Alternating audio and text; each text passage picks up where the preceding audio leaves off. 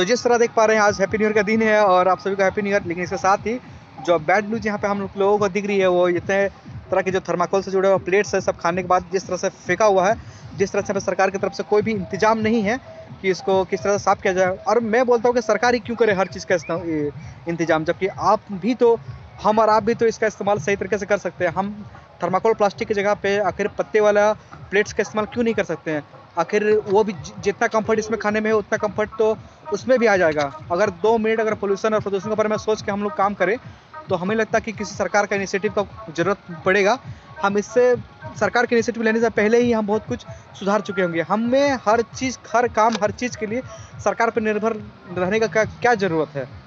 तो ये एक छोटा छोटा मोटा वीडियो संदेश है।